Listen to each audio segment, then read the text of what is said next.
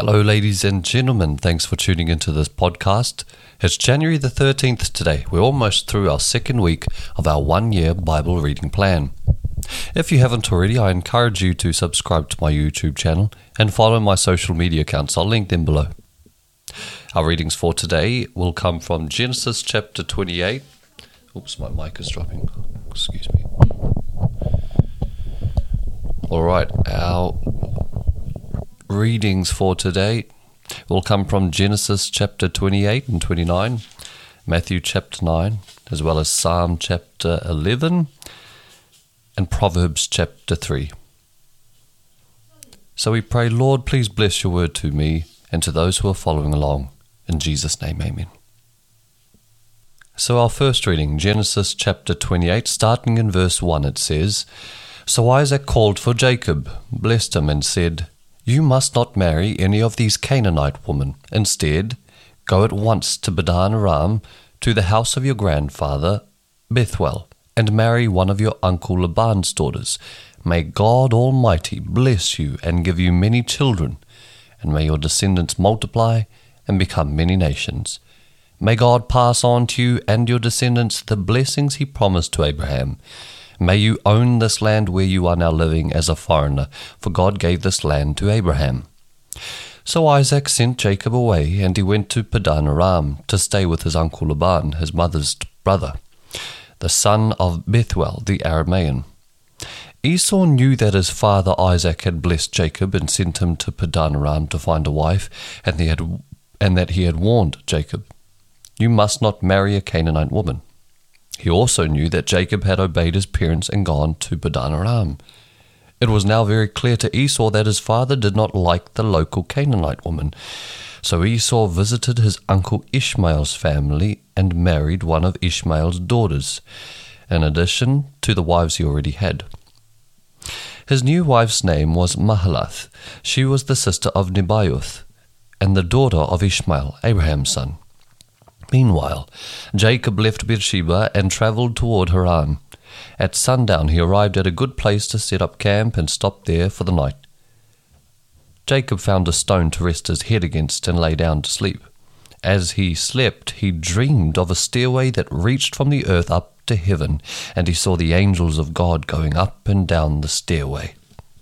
At the top of the stairway stood the Lord, and he said, I am the Lord, the God of your grandfather Abraham, and the God of your father Isaac. The ground you are lying on belongs to you. I am giving it to you and your descendants. Your descendants will be numerous as the dust of the earth. They'll spread out in all directions, to the west and east, to the north and south. And all the families of the earth will be blessed through you and your descendants. What's more, I am with you, and I will protect you wherever you go. One day I'll bring you back to this land. I'll not leave you until I have finished giving you everything I have promised you. Then Jacob awoke from his sleep and said, Surely the Lord is in this place, and I wasn't even aware of it. But he was also afraid and said, What an awesome place this is! It is none other than the house of God, the very gateway to heaven. The next morning, Jacob got up very early. He took the stone he had rested his head against, and he set it up right as a memorial pillar. Then he poured olive oil over it. He named that place Bethel, which means house of God, although it was previously called Luz. Then, then Jacob made this vow If God will indeed be with me and protect me on this journey, and if he'll provide with food and clothing, and if I return safely to my father's home, then the Lord will certainly be my God. And this memorial pillar I've set up will become a place for worshipping God, and I'll present to God a tenth of everything he gives me. Then Jacob hurried on. Finally arriving in the land of the east, he saw well in the distance. Three flocks of sheep and goats lay in an open field beside it, waiting to be wooded, but a heavy stone covered the mouth of the well. It was the custom there to wait for all the flocks to arrive before removing the stone and watering the animals. Afterward, the stone would be placed back over the mouth of the well. Jacob went over to the shepherds and asked, Where are you from, my friends? We are from Haran, they answered. Do you know a named Sorry, my mic is dropping again. Got to stand my mic up properly. Okay, that should last this time. So, back in verse 4. Jacob went over to the shepherds and asked, Where are you from, my friends? We are from Haran, they answered. Do you know a man there named Laban, the grandson of Nahor? he asked. Yes, we do, they replied. Is he doing well? Jacob asked. Yes, he's well, they answered. Look, here comes his daughter Rachel with the flock now. Jacob said, Look, it's still broad daylight. Too early to round up the animals. Why don't you water the sheep and goats so they can get back to pasture? We can't water the animals until all the flocks have arrived, they replied. Then the shepherds move the stone from the mouth of the well, and we water all the sheep and goats. Jacob was still talking with them when Rachel arrived with her father's flock, for she was a shepherd. And because Rachel was his cousin, the daughter of Laban, his mother's brother, and because the sheep and goats belonged to his uncle Laban, Jacob went over to the well and moved the stone from its mouth and watered his uncle's flock. Then Jacob kissed Rachel, and he wept aloud. He explained to Rachel that he was her cousin on her father's side, the son of her aunt Rebekah. So Rachel quickly ran and told her father Laban. As soon as Laban heard that his nephew Jacob had arrived, he ran out to meet him. He embraced him and kissed him and brought him home.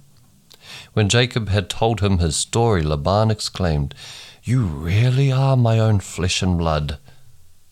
After Jacob had stayed with Laban for about a month, Laban said to him, You shouldn't work for me without pay just because we are relatives. Tell me how much your wages should be.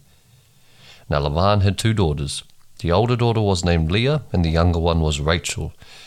There was no sparkle in Leah's eyes, but Rachel had a beautiful figure and a lovely face. Since Jacob was in love with Rachel, he told her father, I'll work for you for seven years if you'll give me Rachel, your younger daughter, as my wife. Agreed, Laban replied. I'd rather give her to you than to anyone else. Stay and work with me. So Jacob worked seven years to pay for Rachel, but his love for her was so strong that it seemed to him but a few days. Finally, the time came for him to marry her. I fulfilled my agreement, Jacob said to Laban. Now give me my wife so I can sleep with her. So Laban invited everyone in the neighborhood and prepared a wedding feast. But that night, when it was dark, Laban took Leah to Jacob, and he slept with her. Laban had given Leah a servant, Zilpah, to be her maid. But when Jacob woke up in the morning, it was Leah. What have you done to me? Jacob raged at Laban. I worked seven years for Rachel. Why have you tricked me? It's not our custom here to marry off a younger daughter ahead of the firstborn, Laban replied. But wait until the bridal week is over, then we'll give you Rachel too, provided you promise to work for another seven years for me.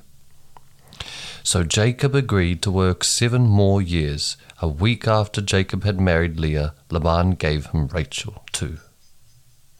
Laban gave Rachel a servant, Bilhah, to be her maid. So Jacob slept with Rachel too, and he loved her much more than Leah. He then stayed and worked for Laban the additional seven years. When the Lord saw that Leah was unloved, he enabled her to have children, but Rachel could not receive, conceive. So Leah became pregnant and gave birth to a son. She named him Reuben, for she said, The Lord has noticed my misery, and now my husband will love me.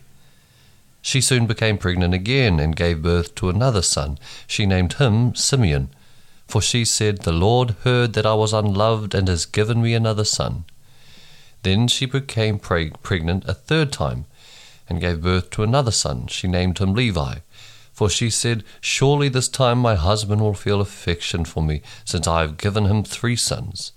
Once again, Leah became pregnant and gave birth to another son. She named him Judah, for she said, Now I will praise the Lord. And then she stopped having children.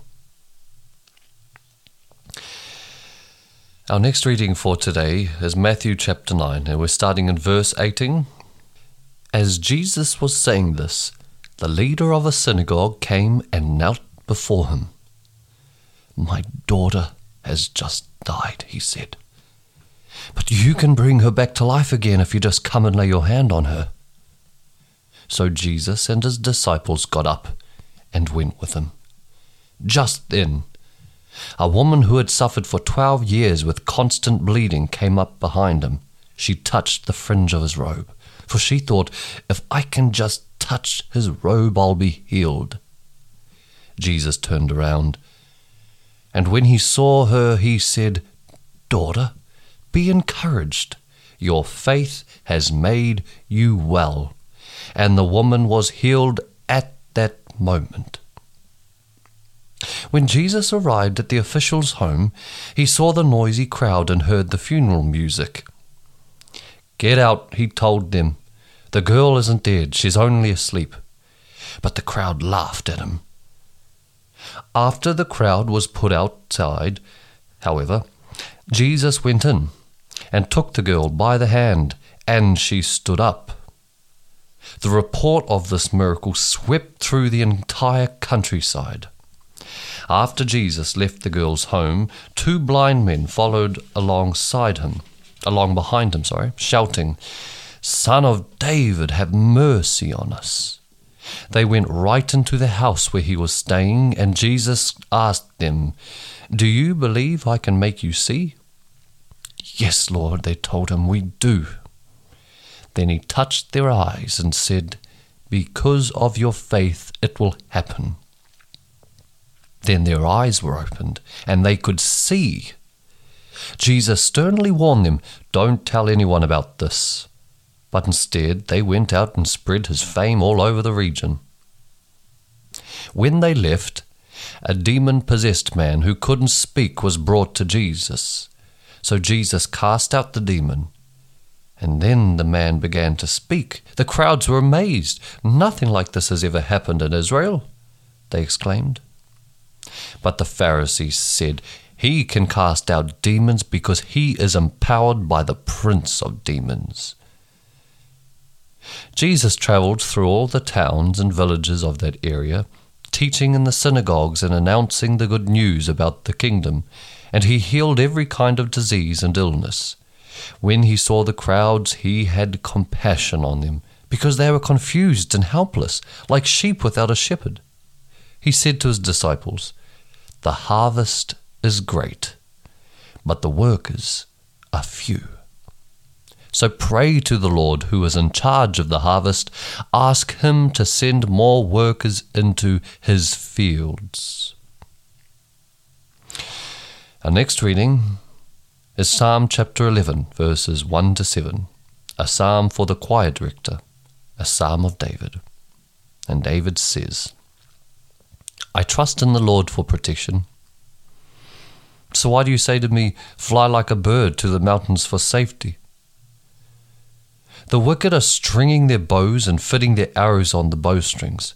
They shoot from the shadows at those whose hearts are right the foundations of law and order have collapsed. What can the righteous do? But the Lord is in his holy temple. The Lord still rules from heaven. He watches everyone closely, examining every person on earth. The Lord examines both the righteous and the wicked. He hates those who love violence. He will rain down blazing coals and burning sulphur on the wicked, punishing them with scorching winds. For the righteous Lord loves justice. The virtuous will see his face. Our next reading and our, our last reading for today comes from Proverbs chapter 3. We'll read verses 11 to 12. These are very wise sayings, so listen carefully. My child, don't reject the Lord's discipline, and don't be upset when he corrects you for the Lord corrects those he loves, just as a father corrects a child in whom he delights. Well, that's it for today, ladies and gentlemen. Tomorrow is uh, January the 14th, which means we'll have officially completed our second week of the one year Bible reading plan. I hope you've been enjoying um, enjoying our readings. I hope you've been following along. Um, I hope this message finds you and your family doing well. Have a great day if you're listening to this in the morning, or have a peaceful night's sleep if you're listening to this in the evening. Uh, catch me around tomorrow. Tune into the podcast for January the 14th read- reading. Um, otherwise, we always pray. Come soon, Lord Jesus. Amen.